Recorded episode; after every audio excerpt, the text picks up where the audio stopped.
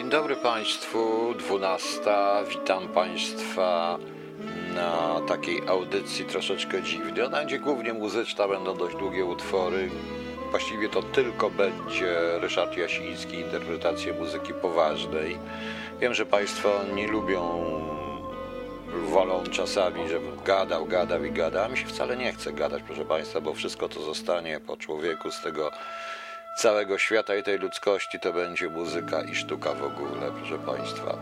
E, To jest Edward Grieg, pieśń Solwegi z Pergenta. Wybrałem to dlatego, że e, film Soylent Green ma jedną z głównych scen, scen jest ilustrowana właśnie Pergentem, ale tam jest budzenie się generalnie wiosny i e, zupełnie co inny, zupełnie inaczej. Nie jest pieśń Solwegi, ale tego akurat nie miałem. Nie miałem. Proszę Państwa, to jest audycja o. To ma być audycja o. Nie o depopulacji, nie o to chodzi. Nie o depopulacji, nie o teoriach spiskowych. Ja chciałem Państwu na przykładzie. e, Na przykładzie właściwie to dwóch filmów i dwóch książek, a właściwie jednej książki, bo jeden film to jest ilustracją, to jest jakby sfilmowaniem książki pokazać Państwu, że to, co, o czym rozmawiamy i to, co teraz mówimy, te teorie spiskowe już były dawno, powstały dawno, dawno temu i, i tak naprawdę nic się, nic się nie zmieniło. No ale zacznijmy od y, początku. Od początku. Proszę Państwa, generalnie to y, przez słowo depopulacja, więc rozumiemy spadek populacji na skutek y, różnych trendów demograficznych, takich jak migracje czy ujemnym przyroście naturalnym, y, spowodowane czasami jest to katastrofami naturalnymi, epidemiami czy wojny. Historycznie głównymi przyczynami były oczywiście epidemie i głód. No, najsłynniejsze to tutaj mamy czarną śmierć, która w XVI, w XIV wieku uśmierciła jedną trzecią ludności Europy. Grypę, która po dotarciu Kolumba do Ameryki uśmierciła większość rdzennej populacji tego e, kontynentu. To się mówi w rezultacie o Inkach, ale także o Majach, którzy też e, nagle zniknęli, tak jakby jakaś zaraza ich rzeczywiście wytruła wytruła. Z kolei y, cały przemysł niewolniczy wyludniał ogromną, wyludniał kontynent. Y, Ogromną depopulacją była już to, już, to, to były przyczyny powiedzmy naturalne. Ale, proszę Państwa, było coś takiego jak na przykład wielki głód na Ukrainie, który, który od 6 do 7 milionów ludzi, ale generalnie za Stalina, proszę Państwa, w okresie do wielkich, do końca wielkich czystek, czystek, czyli właściwie do, no do końca 1938 roku, to według statystyków zniknęło ponad, y, y, zniknęło ponad 13 milionów ludzi, proszę Państwa. Ponad 13 milionów ludzi, wyobrażacie sobie? Y, Czy można to nazwać depopulacją, czy wynarodowieniem, czy de, de, depopulacją, wymordowaniem, zbrodnią przeciwko ludzkości? Nie wiem, proszę Państwa. Samo pojęcie wiąże się przede wszystkim z pojęciem eugeniki. Y, My to rozumiemy poprzez generalnie Hitlera i poprzez Mein Kampf, poprzez eksperymenty, które robił, które tworzyli y, naziści w Niemczech, czyli akcje T4, różnego rodzaju Lebensborny, wyhodowanie odpowiedniej rasowo jednostki. Ale to już bardzo dawno było. E, To już jest od bardzo dawno, bo proszę Państwa, w państwie Platona było te, jest też mowa o selektywnym rozmnażaniu. Reprodukcja człowieka powinna być kontrolowana przez władzę, e, po prostu w celu stworzenia właściwych ludzi. Coś takiego będzie. I Platon oczywiście proponował w, w drodze pozorowanej loterii kontrolowanej przez rząd, aby ludzkie uczucia nie były ranione przez świadomość zasad selekcji. Podobnie jest zresztą, proszę Państwa, i podobnie było, mm, podobnie jest w Chinach na dobrą sprawę, ale tam nie ma żadnej loterii, tylko zasada jednego dziecka, przy czym za czasów Mao Tse-tunga, czy później, ci, którzy byli zasłużeni i dla państwa, zdaniem oczywiście Chińczyków, czyli spełniali pełne normy, mieli mieć prawo, mieli prawo do drugiego dziecka, więc to jest coś w rodzaju właśnie tej platońskiej loterii dziecięcej. Ale tu mamy, proszę Państwa, niejakiego Maltusa. E, proszę Państwa, gdzie ja tu mam tego Maltusa? O jest. maltuzjanizm. To Thomas Malthus, to on działał na przełomach, tak generalnie to XVIII-XIX wiek. I według Malthusa liczba ludności rośnie w postępie geometrycznym, a produkcja żywności w arytmetycznym, czyli nieunikniony jest stan przeludnienia. On swoją teorię oparł z kolei na takim Włochu Giovanni Botero, który otrzymał, że ludzkość ma nieograniczoną i niepohamowaną zdolność do zwiększania swojej ludności. I, e, I w związku z czym dochody, na przykład w rolnictwie, czyli ilość ziemi jest skończona i skończone są dochody. E, według Maltusa liczba ludności przy stałej podaży ziemi powoduje spadek wydajności pracy w rolnictwie, w związku z czym kończy się głodem. On tworzył tam maltuzjański wzrost populacji i tak dalej, i tak dalej. Proszę Państwa, aby o tym mówić, trzeba mieć niestety przygotowanie fizjo, filozoficzne. Tak samo jeżeli się mówi o eugenice. E, przygotowanie tylko filozoficzne, ale również i trochę lekarskie, chociaż dla ciekawości powiem, że eugenika najmocniejsza, tak prawdę mówiąc, była i rozpoczęła się w Stanach Zjednoczonych. E, pierwszy stan Connecticut w 1896 roku wprowadziła prawa małżeńskie oparte na kryteriach eugenicznych, które na przykład te prawa zabraniało ożenku epileptykom czy ograniczonym niedorozwiniętym umysłowo. E, biolog amerykański e, Charles B. Davenport przejął na siebie rolę dyrektora stacji badawczej w Cold Spring Harbor, gdzie rozpoczął eksperymenty z ewolucją roślin i zwierząt, po prostu. E, w 1910 roku powstało w Stanach Zjednoczonych Biuro Statystyczne Eugenic Records Office. Rozpoczęli promowanie eugeniki w ogóle. E, proszę Państwa. E, to trwało czasami dość długo, bo na przykład zezwolenia lekarskie w niektórych Stanach Zjednoczonych jeszcze długo, długo po wojnie, proszę Państwa, po wojnie, zezwolenia, musiały być zezwolenia lekarskie i świadectwa, że jest się człowiek zdrowy, żeby dostać zezwolenie na ślub. No właśnie, w 1924 roku, 1924 y, przejęto ustawę Immigration Restriction Act, w której eugenicy odgrywali wiodącą rolę ekspertów w debacie kongresowej. Chodzi o to, że tylko zdrowych i tak dalej, i tak dalej. Y, dość ciekawa historia jest, y, ponieważ Marjorie Sanger zapoczątkowała projekt Murzyn, Negro Project w 1939 roku. W 1939 roku, proszę Państwa, którego celem było ograniczenie rozrodności czarnych obywateli USA. Właśnie.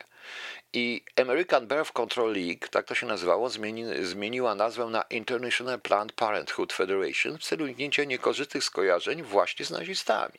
Tak prawdę mówiąc, że to się zamknęło, to my paradoksalnie zawdzięczamy e, okrutnym zbrodnią, na, zbrodnią niemieckich nazistów, zawdzięczamy, że to w rezultacie zostało być zostało skończone. E, zostało skończone.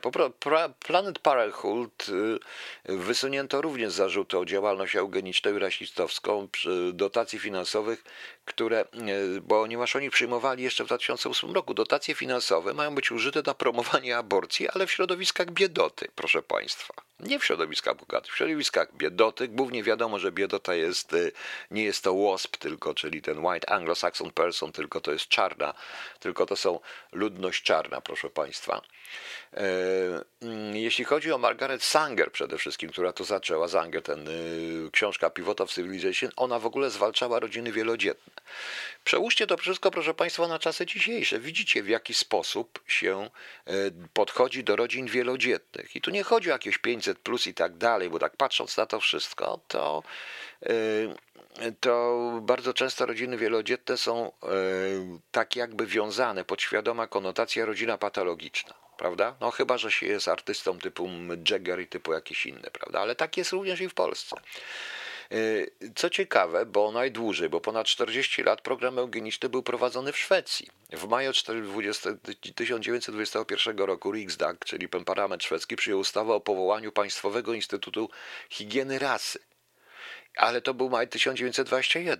Na długo jeszcze przed Adolfem Hitlerem, bo przypominam, Adolf Hitler powołał RSH dopiero po 1933 roku, ten Urząd Rasy, a nie to bezpieczeństwa, że to Urząd Rasy y, powołał, a ustawy norymberskie były w 1935 roku. No, najciekawsze jest to, że, e, e, że w Szwecji również y, był tak zwany projekt y, przymusowej sterylizacji lat, I słuchajcie, w latach 1934-1975, w czasie rządów szwedzkiej socjaldemokratycznej partii robotniczej, wysternizowano tam 63 tysiące osób nieprzydatnych, nieprzydatnych, proszę Państwa, w cudzysłowie, lub niedostosowanych społecznie. Oczywiście, proszę Państwa, że Holokaust i to, co się stało w czasie II wojny światowej, zniszczył tego typu idiotyczne działania. Bardzo często myli się, e, myli się również e, tak zwane świadome rodzicielstwo, czy nauczanie, seksualne, nauczanie seksualności człowieka myli się właśnie z eugeniką i myli się z tego typu, mm, z tego typu praktykami. Niestety, dzieje się tak dlatego, że większość e, podręczników, czy większość słów, rozpraw na ten temat pochodzi głównie ze środowisk promujących właśnie promujących właśnie nie tylko eugenikę, ale aborcję, różne inne kwestie. I to są środowiska lewicowe. Tak, to są środowiska lewicowe, proszę Państwa.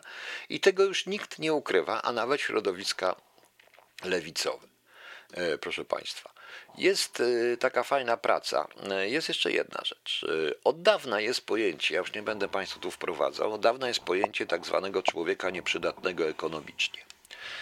Pani Lucyna Wojcieszka napisała taką dość ciekawą, dość ciekawą pracę na ten temat i tam jest taka fajna tabelka różnic pomiędzy tak zwanym homo economicus narzucanym przez chwilkę w latach w latach właściwie 90. i 2000, szczególnie w tej Unii Europejskiej, i homo sociologicus, który był troszeczkę wcześniej, człowiekiem społecznym i człowiekiem ekonomicznym. I proszę zobaczyć. E, ja będę cytował z panią te e, wymiary. I to w pierwszej, w pierwszej rubryce jest tak. Podmiot homo economicus jest jednostka. Homo sociologicus grupa, wspólnota. Prawda? Motywacja, interes własny przy homo economicus, przy homo sociologicus wartości. Kryteria ocen, racjonalność kalkulacyjna, homo economicus, czyli wszystko to, co się opłaca dla mnie. I y, homo sociologicus, wielos racjonalności, nieracjonalność i racjonalność czasami. Zasada działania, wolny wybór, ograniczenia twarde, homo economicus. Y, homo sociologicus, wolny wybór, ograniczenia miękkie. Ograniczenia miękkie, czyli to wynika z tego, że można bardzo y, w tym, że wszystko jest właściwie płynne. E, oba, obie zresztą podstawy są błędne, zaraz Państwu powiem. Przestrzeń działania, rynek, sfera prywatna, homo sociologicus, społeczeństwo, sfera publiczna. Zasada organizacji przestrzeni społecznej, interakcji jednostek według preferencji i racjonalności proceduralnej przy homo economicus, przy homo sociologicus, wpływ polityki według kryteriów racjonalności substancjalnej. Cel analizy tego to jest przewidywanie, E, a tutaj jest wyjaśnianie, opis, interpretacja przy Homo sociologicus. E, metodami formalnymi i matematycznymi przy Homo economicus, Homo sociologicus, empiryczne i jakościowe. E, metodologia redukcjonizm indywidualizm, a tu jest holizm i organicyzm. Chodzi o to, proszę Państwa, że redukcjonizm, no powiedzmy, zastosujemy brzytwę Ockhama przy Homo economicus. Przy Homo sociologicus raczej będziemy uogólniać uogólniać i generalizować, mówiąc krótko.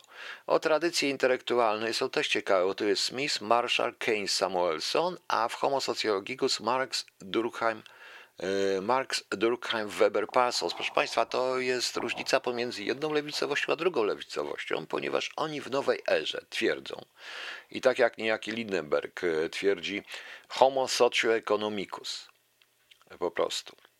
E, to jest człowiek społeczno-ekonomicznie, naturalny następny rozwoju swego społeczeństwa informacyjnego, proszę Państwa, społeczno-ekonomiczny, ale pojęcie człowieka, człowieka społeczno-ekonomicznego łączy teoretycznie to wszystko, proszę Państwa, ale niestety, ale niestety powoduje, E, powoduje pewnego rodzaju upodmiotowienie danego człowieka, czyli niszczy się, czyli mamy, czyli nie ma jednostki. Po prostu zbiór jednostek nie istnieje. Istnieje tylko jedna wielka jednostka, jaką jest dana społeczność. Jednostki nieprzydatne ekonomiczne, czyli niewzbudzające tej, niewzbogacające tej współczesności, tej y, społeczności, są po prostu eliminowane. Niestety, tak to wygląda. Pan Krzysztof pisze, e, nieprzydatnych, jakie to e, obrzydliwe określenie ludzi. Tak, ale ludzie nieprzydatni, to nieprzydatny to był na przykład na kartkach pisanych przy przyjmowaniu do, przy rejestracji Żydów w getcie, czy w ogóle było też określone nieprzydatny, prawda? Czyli absolutnie do gazu. Ludzie nieprzydatni ekonomicznie to jest pojęcie trockistowskie, to jest pojęcie, o którym się mówi. To są wszystko na przykład, to są ludzie starsi, którzy już nie przynoszą żadnej korzyści społeczeństwu, korzyści doraźnej. Bo w tym wszystkim homo społeczno-ekonomiczny ta korzyść musi być doraźna. To nie jest korzyść rozłożona na lata. To nie jest to, że ktoś oszczędzał przez tyle lat. On oszczędzał po co? On oszczędzał nie dla siebie, tylko dla społeczeństwa, które z tego korzysta.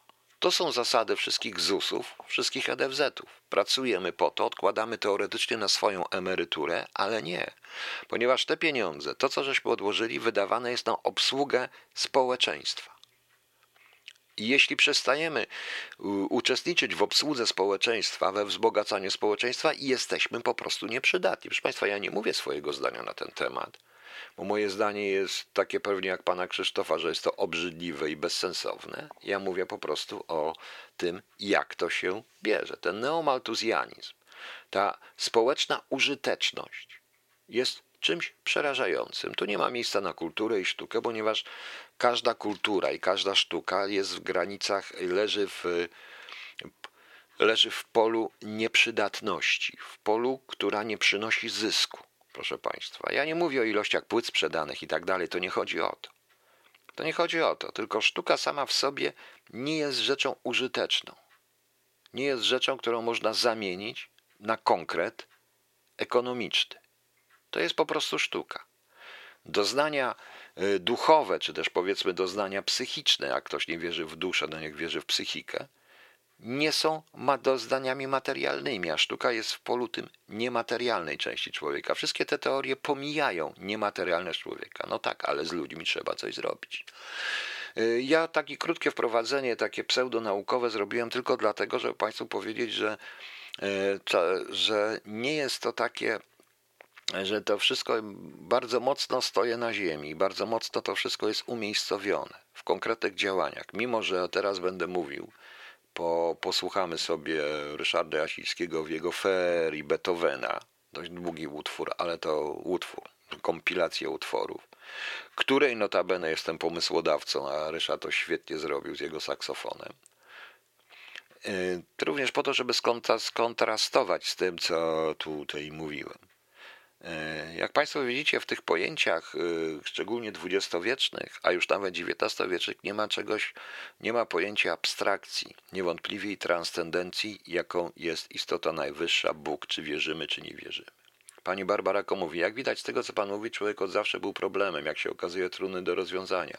Wśród zwierząt nie ma problemu, silniejszy wygrywają, słabsze muszą paść ze względu na brak pożywienia lub wynikający z łańcucha pokarmowego. Bywa tak, że matka wyrzuca z gniazda słabsze młode, bo brakuje pożywienia. Tak, pani Barbara, ten determinizm społeczny, ten determinizm w ogóle biologiczny jest, e, nie może być przekładalny na człowieka nie może być przekładalny, ponieważ zwierzęta mają również zdolność i tak samo nie, nie do końca w stosunku do zwierząt.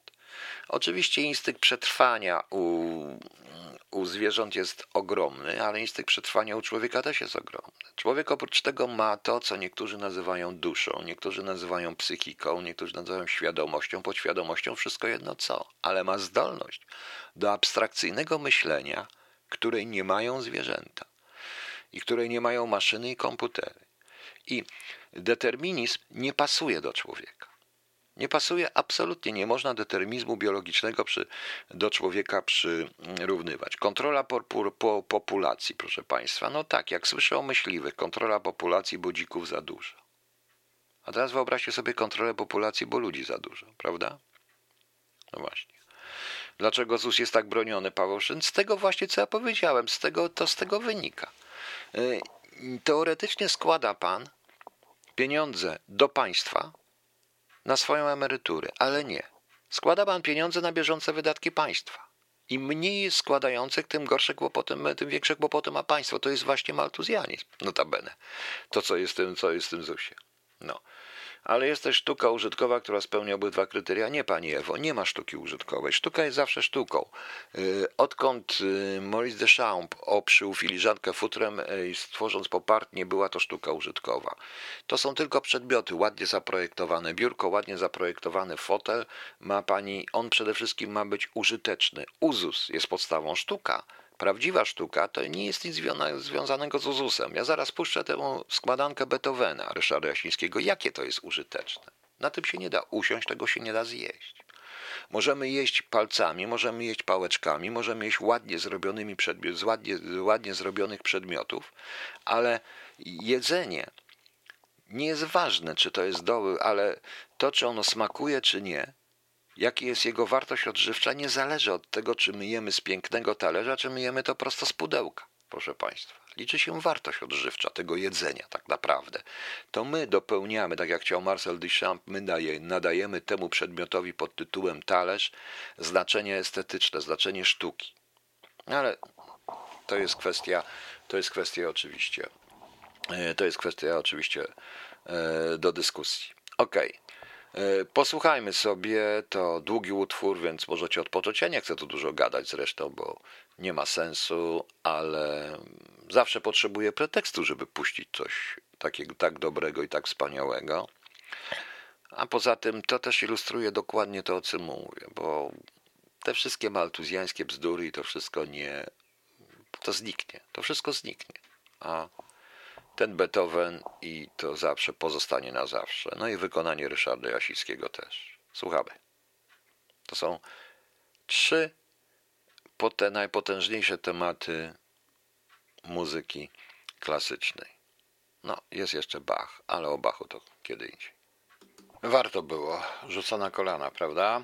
Wspaniałe. Ale to nie koniec, proszę Państwa. Jeszcze coś będzie równie pięknego, chociaż nie wiem, czy aż tak. Proszę Państwa, zacznę, e, zanim zacznę o Solent Green, chciałem jeszcze powiedzieć, e, chciałem jeszcze powiedzieć jedną rzecz, bo tutaj pani Pani Barbarako pisze mi, że nasza kultura wynikająca z chrześcijaństwa stawia człowieka ponad innymi istotami, stąd ten szacunek i ochrona człowieka. Człowieka jako istoty boskiej nie godzi się zabić nawet z powodu braku pożywienia, co jak wiadomo prowadzi do śmierci. Tak, Oczywiście tylko wie, pa, wie pani, i to oczywiście wszyscy wierzący, ci, którzy są członkami Kościoła, pewnie się obrażą, ale to, co obserwujemy od lat co najmniej 200 czy 300, bo to też ten maltuzjanizm, maltus, te wszystkie rzeczy, to jest, proszę państwa, to są wszystko ludzie, którzy byli, wycho- którzy byli niejednokrotnie członkami Kościoła, proszę państwa, i byli chrześcijanami, praktykującymi chrześcijanami. Otóż moim zdaniem człowiek nie zdał egzaminu, proszę państwa, nie nie mógł zdać tego egzaminu i nie zdał egzaminu.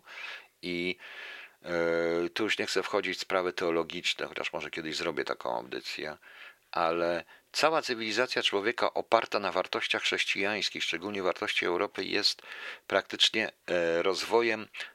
E, jak się patrzy na to historycznie, to rozwój historyczny jest coraz bardziej zakamuflowaną próbą zaprzeczania tym wartościom modyfikowania tych wartości, trochę taka heglowska teza, jeśli podstawowa nauka Chrystusa w czasach, gdzie Chrystus nauczał, czyli ten okres do czasu ukrzyżowania jest tezą, to wytworzył poprzez tworzenie instytucji, poprzez Pax Romana, różne historie, przez umacnianie się chrześcijaństwa jako religii instytucjonalnej, wytworzył swoją antytezę, a potem składając to w syntezę mamy to co dzisiaj. Tylko niekoniecznie synteza jest, proszę Państwa, tym samym co teza. E, ale dobra, dosyć tych mądrości, bo nie chcę być już taki przemądrzały. Proszę Państwa, e, oczywiście ludziom nie można wprost powiedzieć, szczególnie w latach 60., e, 70., ubiegłego wieku, czyli wieku XX, po doświadczeniach II wojny światowej, po eksperymentach Niemców, po Holokauście, nie można tego wprost powiedzieć. Więc do czego służy tak zwana kultura? Chcę Państwu powiedzieć, że praktycznie e, większość literatury science fiction z lat 60. i 70. była literaturą, e, była literaturą e, histeryczną, tak jakby powiem, znaczy historyczną. Mm, była literaturą, proszę Państwa, Teraz muszę coś znaleźć. Była literaturą katastroficzną i pokazywała katastrofę. Pokazywała katastrofę człowieka. E, w roku 70, e, właściwie w roku 70 po raz, właściwie w 71 roku po raz pierwszy w zbiorze opowiadań Bezsenność Stanisław Lem opublikował Kongres Futurologiczny. E, po raz drugi w 1973 roku razem z powieścią Głos Pana. Ta książka była wpisana w latach, pisana jednak w, na przełomie lat 60. i 70.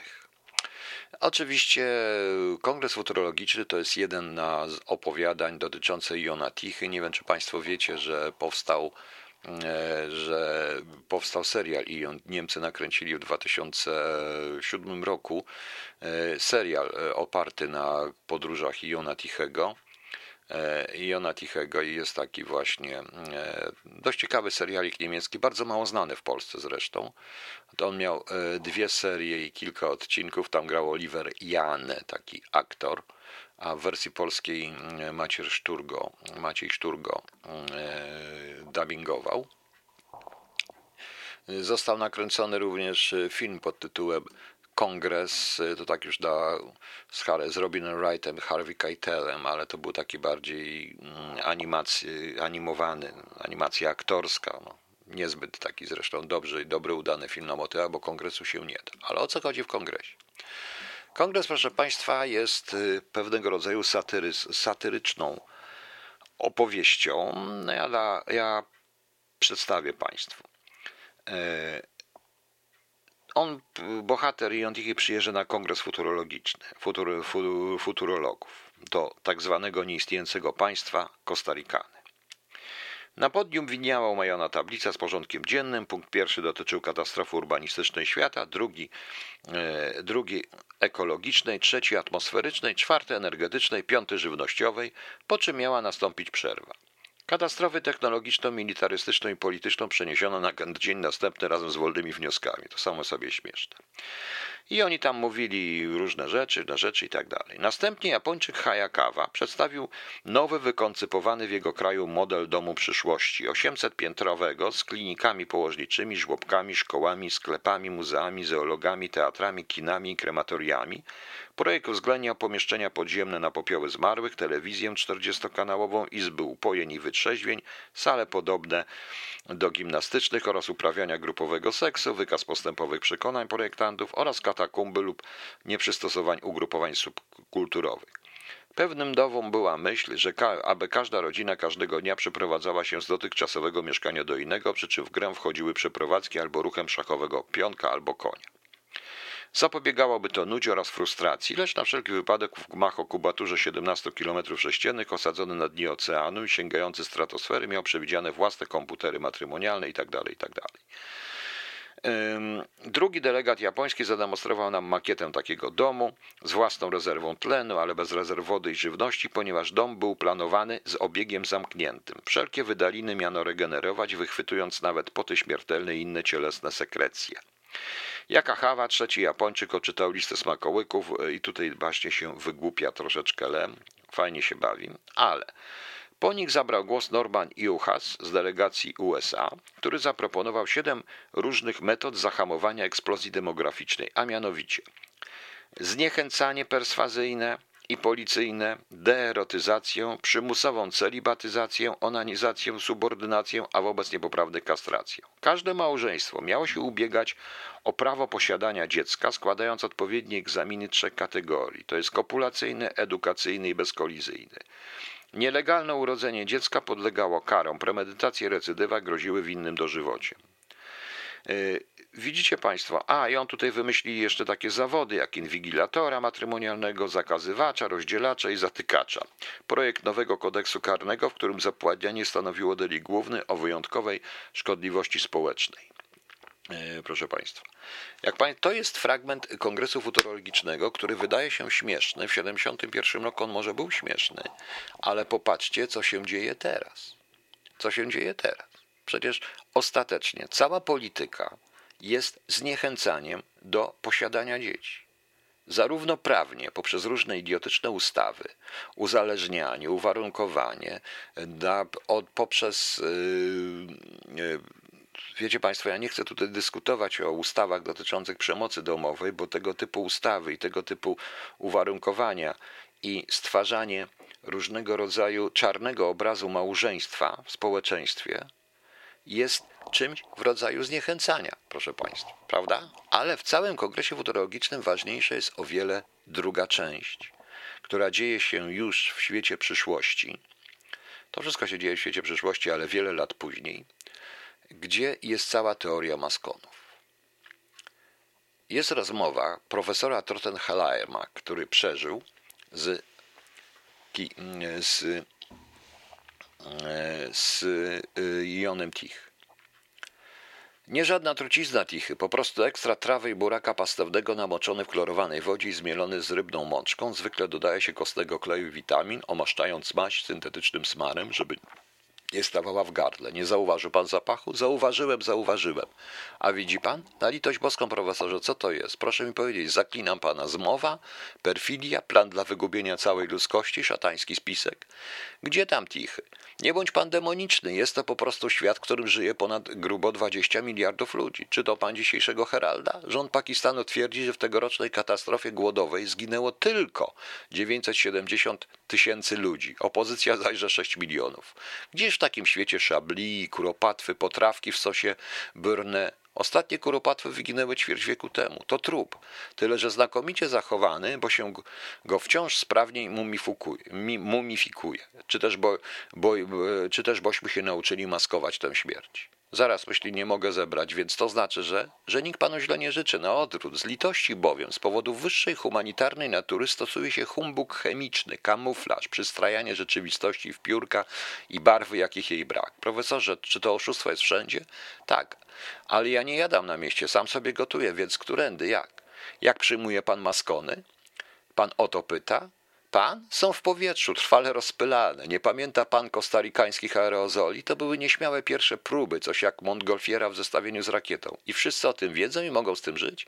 Nic podobnego, nikt o tym nie wie. Ani pogłosek, ani plotek. Plotki są wszędzie, ale proszę pamiętać, że istnieje amnestan.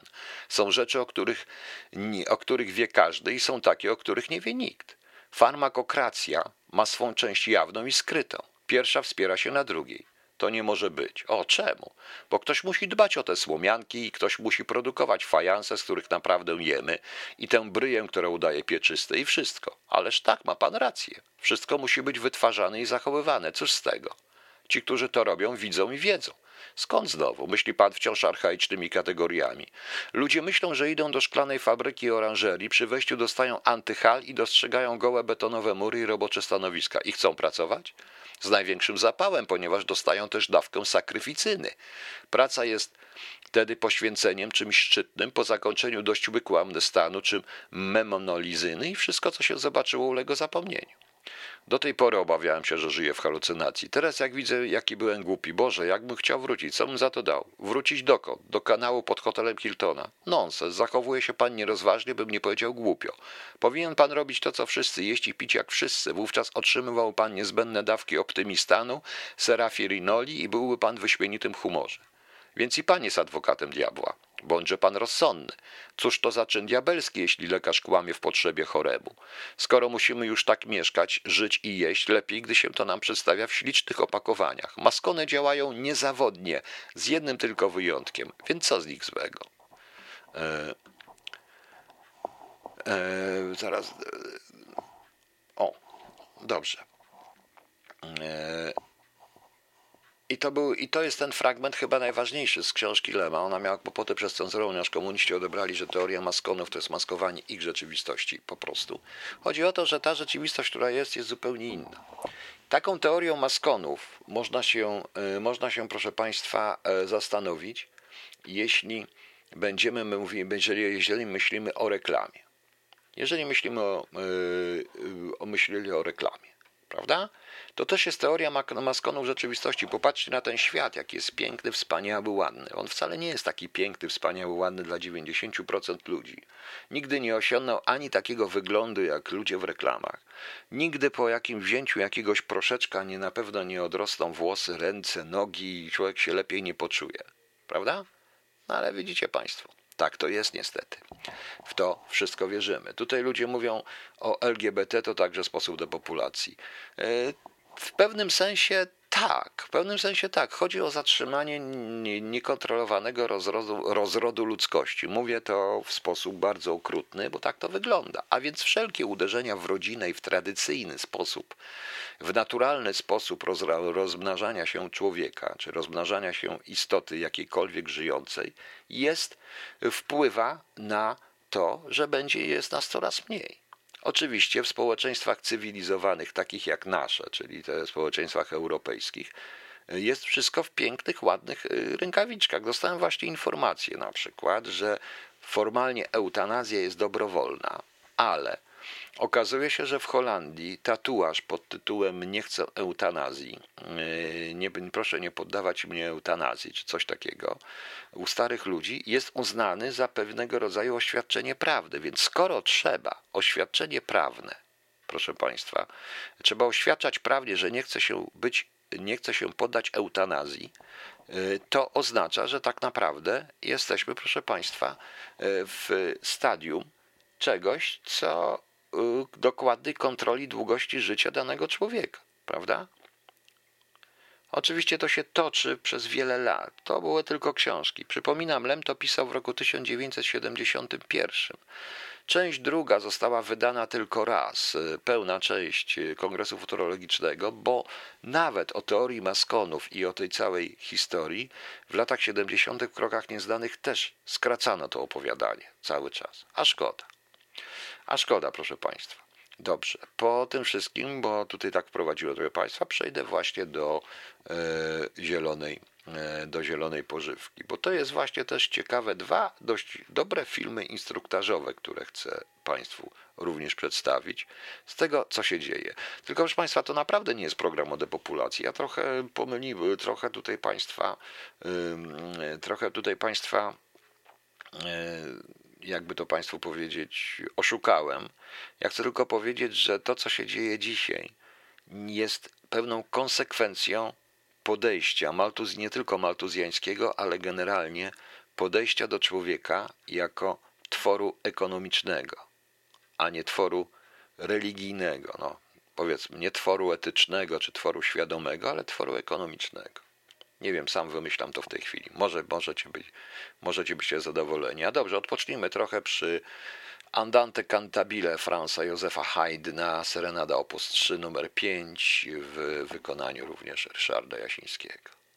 Biedny Haydn, biedny jeden z y, ulubionych kompozytorów Reinheida Heinricha, rodak Kaltenbrunera, Eichmana, Seisi Quarta, prawda? Proszę Państwa, przejdziemy do właściwie ostatniej i bardzo okrutnej części tej audycji. E, może ja wyjaśnię najpierw, dlaczego ja to Państwu mówię, ale najpierw odpowiem, e, skomentuję coś. Bo tutaj pani Barbara Koznowu pisze, spojrzenie na człowieka jako twór ekonomiczny z pewnością łatwiej przychodzi finansistom, kapitalistom. Większość ludzi z trudem przyjmuje takie spekulacje. Dla mnie to jest matka, ojciec, rodzeństwo, znajomi, więc trudno się pogodzić z opinią, że nagle stają się nieekonomiczni i co za tym idzie zbędni. Pani Barbarako, mnie też. Mnie też, ale ja patrzę na ludzi indywidualnie. Wielokrotnie mówiłem o dekomunizacji mentalnej w sensie nie generalizacji. A co widzimy na co dzień? Generalizacji. Jeden sędzia ukradł, wszyscy są złodziejami. Jeden ktoś tam zabił kogoś, całe środowisko to bandyci i złodzieje, prawda? Cośmy słyszeli, komuniści i złodzieje dla każdego, kto wątpiący. Z jednej strony, a z drugiej strony ty pisiorze, głupi, y, że każdy, kto, y, kto jest zwolennikiem PiSu, czy popiera, czy popiera PiS, nawet jeżeli wątpi, nawet jeżeli ze zwątpieniem jest po prostu jest po prostu ksenofobem. To jest właśnie to. To jest właśnie to. Patrzy pani z mikroskali swojej własnej, a na to się patrzy z góry. To, co ja mówię, to jest na to, jak nas patrzą. Ludzie są, proszę państwa, hodowani hodowani, a nie prowadzeni. Dlatego wielokrotnie mówiłem zabrać e, polską partią polityczną i oddać obywatelom, bo partie polityczne hodują ludzi wszędzie na świecie. Ale to tylko taka mała dygresja. I pani Ewador, kawa w filiżance z biśnieńskiej porcelany smakuje inaczej niż ta zaparzona w glinianym kubku. Tak, pani Ewo. Oczywiście, dla pani. Kawa ma spełnić podstawową swoją rolę, określoną, ma dostarczyć nam kofeiny, dać kopa, jeżeli komu ktoś potrzebuje, czy dostarczyć przyjemności smakowej i wszystko jedno, czy ona jest w miśnieńskiej porcelanie, czy ona jest w glinianym kubku. Ale my kupujemy każde świństwo pod warunkiem, że będzie w miśnieńskiej porcelanie. Dlatego nie widzimy tego, o czym ja mówię. A ja mówię, że trzeba o tym mówić cały czas. Trzeba myśleć, trzeba nawet poruszać bardzo okrutne tematy, tylko po to, żebyśmy byli świadomi i nie pozwolili siebie hodować. Właśnie jako ta istota nadrzędna, której jakaś istota najwyższa dała władzę nad y, ziemią, prawda? Prawda? Wychodząc z tego punktu widzenia, czy też najwyższa w drabinie ewolucji, jeżeli ktoś nie jest niewierzący, w drabinie ewolucji na Ziemi. Były dwa filmy, e, bardzo ciekawe, mówiące właśnie o ograniczeniu e, życia człowieka i o tym całym oszustwie. I wszystkie te firmy, e, wszystkie te filmy, tak jak i te książki, pokazują jedno. Prawda musi być ukrywana przed ludźmi. Nie można ludziom mówić prawdy. E, zacznę od późniejszego. W 1976 roku Michael Anderson na podstawie powieści Williama F. Nolana i George'a Claytona Johnsona. George Clayton Johnson był również scenarzystą e, Twilight Zone i nie tylko Twilight Zone i części filmów pod tytułem Alfred Hitchcock przedstawia z takiej serii telewizyjnej.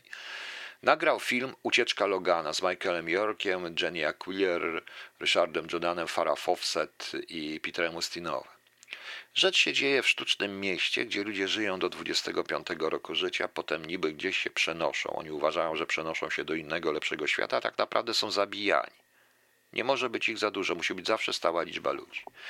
E, Logan ucieka z tego, to jest taka bajka, w świat totalnie zniszczony po jakiejś katastrofie globalnej, ekologicznej. To jest, proszę Państwa, 76 rok i e, dochodzi, tam spotyka Petera Ustinowa, starca, nie wie kto to jest. No i potem dochodzi do uwolnienia tych miast, okazuje się, że na zewnątrz jednak można żyć i tak dalej, i tak dalej. Taka trochę bajeczka, prawda? E, I film jest y, tylko i wyłącznie, film jest tylko i wyłącznie science fiction, ale jest cały motyw. Ludzie nie mają prawa wiedzieć. Ludzie są hodowani do określonych celów i w momencie, kiedy, kiedy przestają być przydatni, muszą, o 13, dziękuję muszą zniknąć, proszę Państwa. Ale film, który, o którym chciałem powiedzieć i książka, o której chciałem powiedzieć, która jest kanwą tego, dzięki której powstała ta audycja, czyli e, chociaż tytuł jest e, z filmu, a nie z książki. Otóż w roku 1967 napisał e, Harry Harrison, autor, Ameryka, autor amerykański, znaczy angielski w ogóle, on chyba tak, napisał e, książkę pod tytułem Make Room, Make Room, Przestrzeni, Przestrzeni. Książka rozgrywa, akcja rozgrywa się w przeludnionym Nowym Jorku w 1999 roku, 35 lat po wydaniu powieści. Ziemia jest wyeksploatowana, żywność staje się towarem luksusowym, rządzą prawa dżungli, transport publiczny, wszystko nie istnieje. Detektyw policji mieszka z emerytowanym inżynierem Solem, mają energię, zasiaje telewizora, różne rzeczy. I prowadzi pewną, e, prowadzi pewną sprawę, proszę Państwa. E, w pewną sprawę, której, gdzie ktoś zabija bogatego człowieka, bo nadal są te ci biedni i te 1% tych bogatych. Właśnie. E, I to jest po prostu to jest po prostu książka. I to jest tylko i tyle jest w książce. Książka nie. Potem on tam ratuje jednego chłopczyka i tak dalej. Książka jest zupełnie inna, inna i dotyczy tylko i wyłącznie przeludnienia, proszę Państwa. Przeludnienie. On zakochuje się w takiej dziewczynie z tych dobrych domów.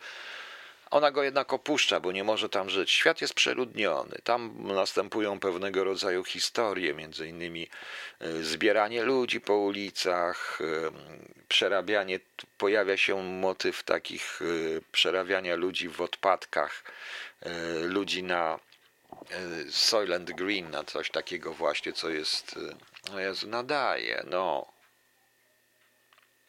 A, przepraszam, tu mi ktoś przeszkadza. A, już muszę to powiedzieć, już. I y, książka jest, y, bardziej mówi o populacji.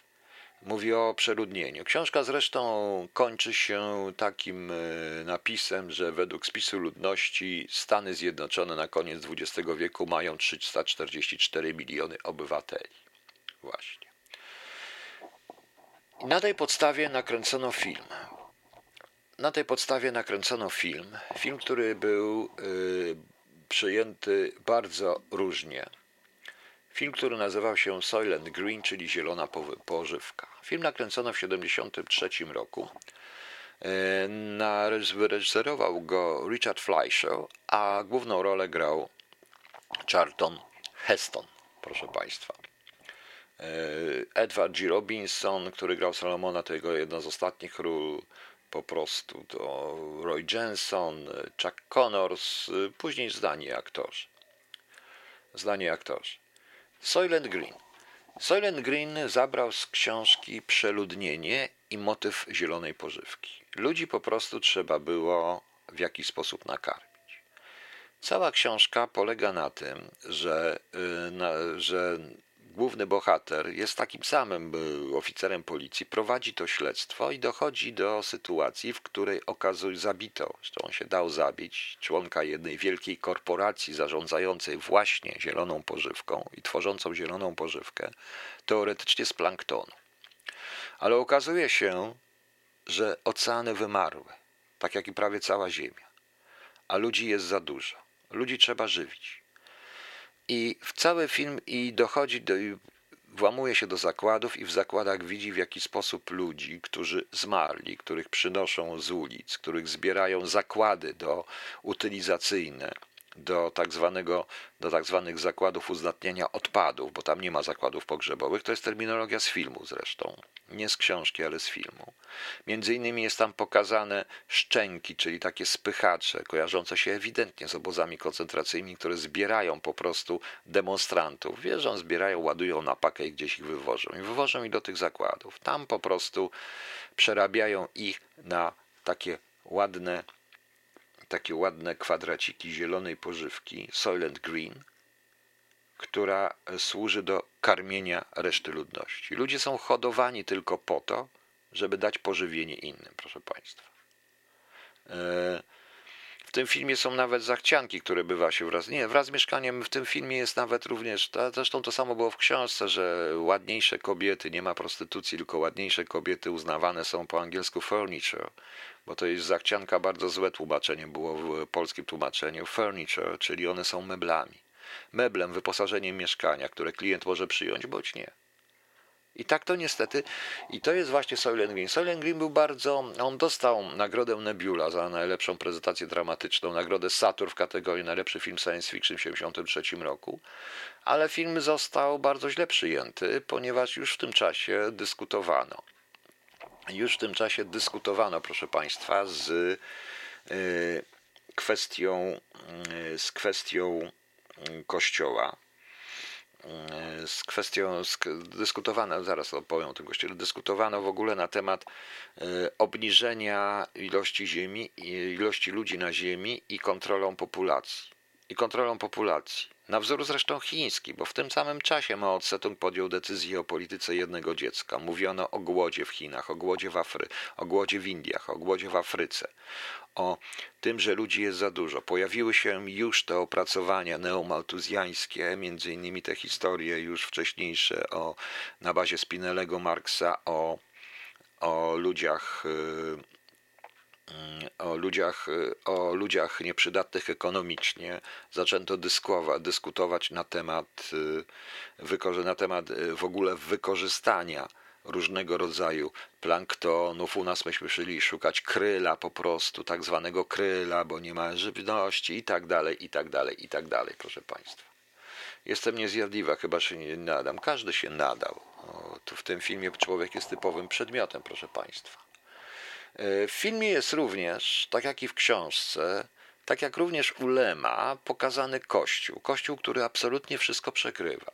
W książce jest krytyka encykliki Humane Vitae Pawła VI i y, ewidentnie rozpoczynają się te wszystkie ruchy proaborcyjne i ruchy, i ruchy, które, y, i ruchy, które krytykują, krytykują ilość dzieci, które człowiek ma. Pojawiają się również reklamy i cała jest polityka reklam rodziny. To było również w Polsce 2 plus 2. Model rodziny 2 plus 2. Później przez chwilę 2 plus 1. Ale model rodziny 2 plus 2. Dwoje dzieci, nic więcej. Nie da się w społeczeństwach europejskich za, zrobić tego, co w Chinach. Teoretycznie by się nie dało, ale sytuacja ekonomiczna jednak zmusza do czegoś takiego, proszę Państwa. To, był właśnie, to była właśnie zielona, e, zielona pożywka. E, jest tam postać księdza w filmie, który, jest, który wie, że przegrywa, który się o tym dowiaduje, wie, że przegrywa. Problem polega na tym, że nikt nie chce być tego świadomy. Izrael pracuje nad... No tak, Izrael robi wszystko źle. Wszyscy pracują nad substytutem mięsa, stąd się nagle soja wzięła. Widzicie Państwo, że te y, moda na wegetarianizm i zdrową żywność polega na tym, że wegetarianami wszyscy mamy zostać, żeby nie zjadać zwierząt? Nie tylko to. Za tym wszystkim idzie, że nie, niedługo nie, że nie ma zwierząt do zjadania. Po prostu. No.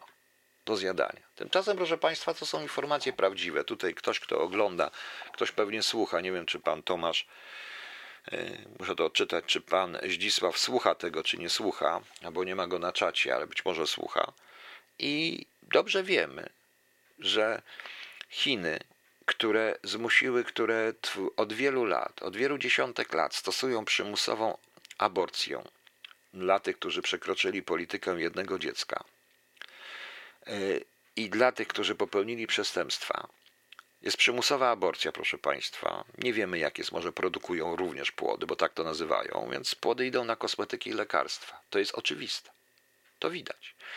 Jeszcze jest jedna rzecz. Jak Państwo wiecie, w Norwegii jest skandal pedofilski niesamowity. O tym wszystkim nie wiemy. Tutaj mi ktoś podesłał tę informację, ale to jest prawda. Nie wiemy do końca, jak jest. Otóż niektóre płody z Chin e, są wysyłane poprzez różne chińskie e, firmy za granicę w celu, mm, to jest prawda, i jedzone.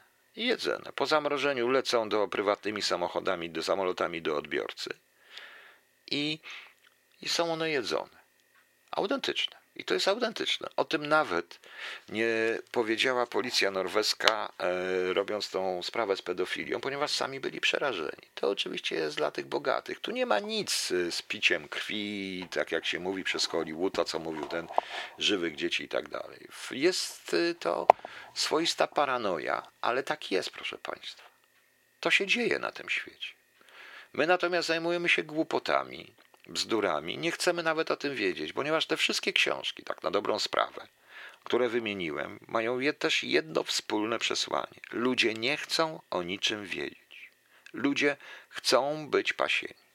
To tak jak w tym filmie, o którym może zresztą e, za chwilę, może właśnie teraz na sam zakończenie powiem po prostu, proszę poczekać, to jest, muszę tylko wsadzić, e, wsadzić, Fast Food Nation, filmy z 2000, e, z 2006 roku. Dona, Anders, e, Dona Andersona z epizodycznymi rolkami Richarda Linklatera, przepraszam, z E, z epizodycznymi rulkami Louisa Guzmana, Patricia Arquette, e, Ashley Johnsona, a nawet Bruce'a Willisa, Avril Lavigne, Chrisa Christophersona, proszę Państwa, sami znani aktorzy, który po prostu opowiada o korporacji, który, e, który po prostu opowiada o korporacji produkującej hamburgery dla dużej hamburgerowni, takiej właśnie fast fooda, takiego trochę jak McDonald's.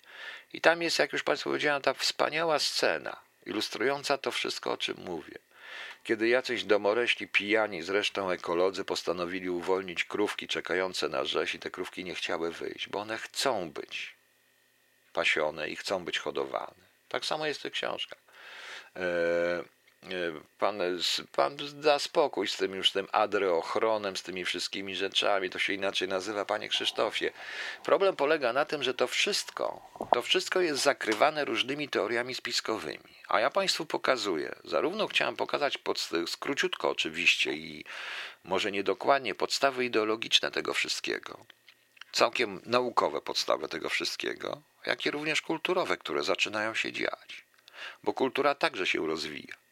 I na podstawie tych filmów y, nie chciałem, nie chcę mówić już dalej o ilości opowiadań science fiction i literatury popularnej i nie tylko literatury popularnej, ale również w jaki sposób brała te motywy literatura poważna, pokazująca również ten sam problem.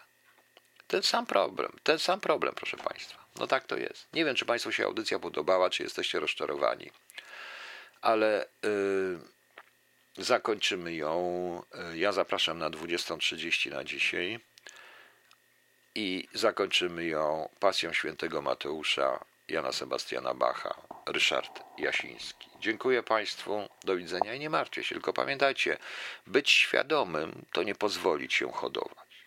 Może dlatego nie lubią takich tych, którzy myślą samodzielnie i potrafią to wszystko łączyć. Oczywiście skrótowo to wszystko musiałem powiedzieć, bo każdy z tych tematów wymaga oddzielnej audycji. Wiem o współczesnym kapitalizmie, ale to jest tak że nasz mózg. Yy, na, Pani Ewo, no nie wiem. Nie wiem. Nie chcę mówić po prostu, my wielu rzeczach nie chcemy wiedzieć. Nie dochodzi to do nas. Naprawdę nie dochodzi to do nas. Tego typu audycji też nie ma. I nie będzie, proszę Państwa, dlatego że nikt tego publicznie nie porusza. A człowieka takiego jak ja, który o tym porusza, nazwą oszołomkiem, który na ten temat mówi, nazwą oszołomkiem, idiotą, kretynem. Bo tak jest wygodniej, proszę Państwa. Oni mają pieniądze, my nie mamy. Oni mają pieniądze, za które mogą kupić całe państwa razem z ludnością, ponieważ większość z tych ludzi zarabia miesięcznie tyle, ile całe populacje, proszę Państwa. Dlatego będą tolerować czteroletnie dzieci, grzeby, kilkuletnie dzieci grzebiące w kobalcie w Afryce. Będą tolerować chiński handel płodami, aborcję na siłę. Tak jak tolerowali, tolerowali enerdowski doping, a doping ciążowy. Ponieważ, ponieważ Związek Radziecki chciałby NRD było lepsze od Niemiec Zachodnich i musiało we wszystkim wygrywać. Będą, proszę Państwa. Bo to jest właśnie to, co jest y, homo economicus economico socialis. Na tej zasadzie, czyli człowiek, nie, socjoeconomicus, tak to się tam nazywało. Czyli po prostu spojrzenie na człowieka nie jako na zbiór jednostek, a spojrzenie na społeczeństwo nie jako na zbiór suwerennych jednostek, ale jako na całość, mającą jedną głowę, którą zawsze można ściąć i którą trzeba hodować. Po prostu. Panie Krzysztofie, pan przestanie z tą kontrolą umysłu. Ja państwu pokazuję, w jaki sposób bez żadnych y, wież 5G, 10G, bez żadnych harpów, bez żadnych poddźwięków, innych rzeczy, w jaki sposób kontroluje się umysł społeczeństwa. Przecież ja cały czas państwu pokazuję to. Właśnie. W taki właśnie sposób. A, państw, a pan, panie Krzysztofie, proszę nie obrażać, i tak będzie pan wierzył komuś, kto opowiada, że go jakieś tam poddźwięki niszczą. Bez sensu. Bez sensu. Rzeczywistość jest naprawdę bardzo okrutna i bardzo prosta. Cała to reszta to jest lemowska teoria maskonów. Nie pani nie zapomni, że państwo nie zapomnijcie, że maskony, proszę państwa, mogą być maskonami, które upiększają rzeczywistość, ale również maskonami, które nas straszą.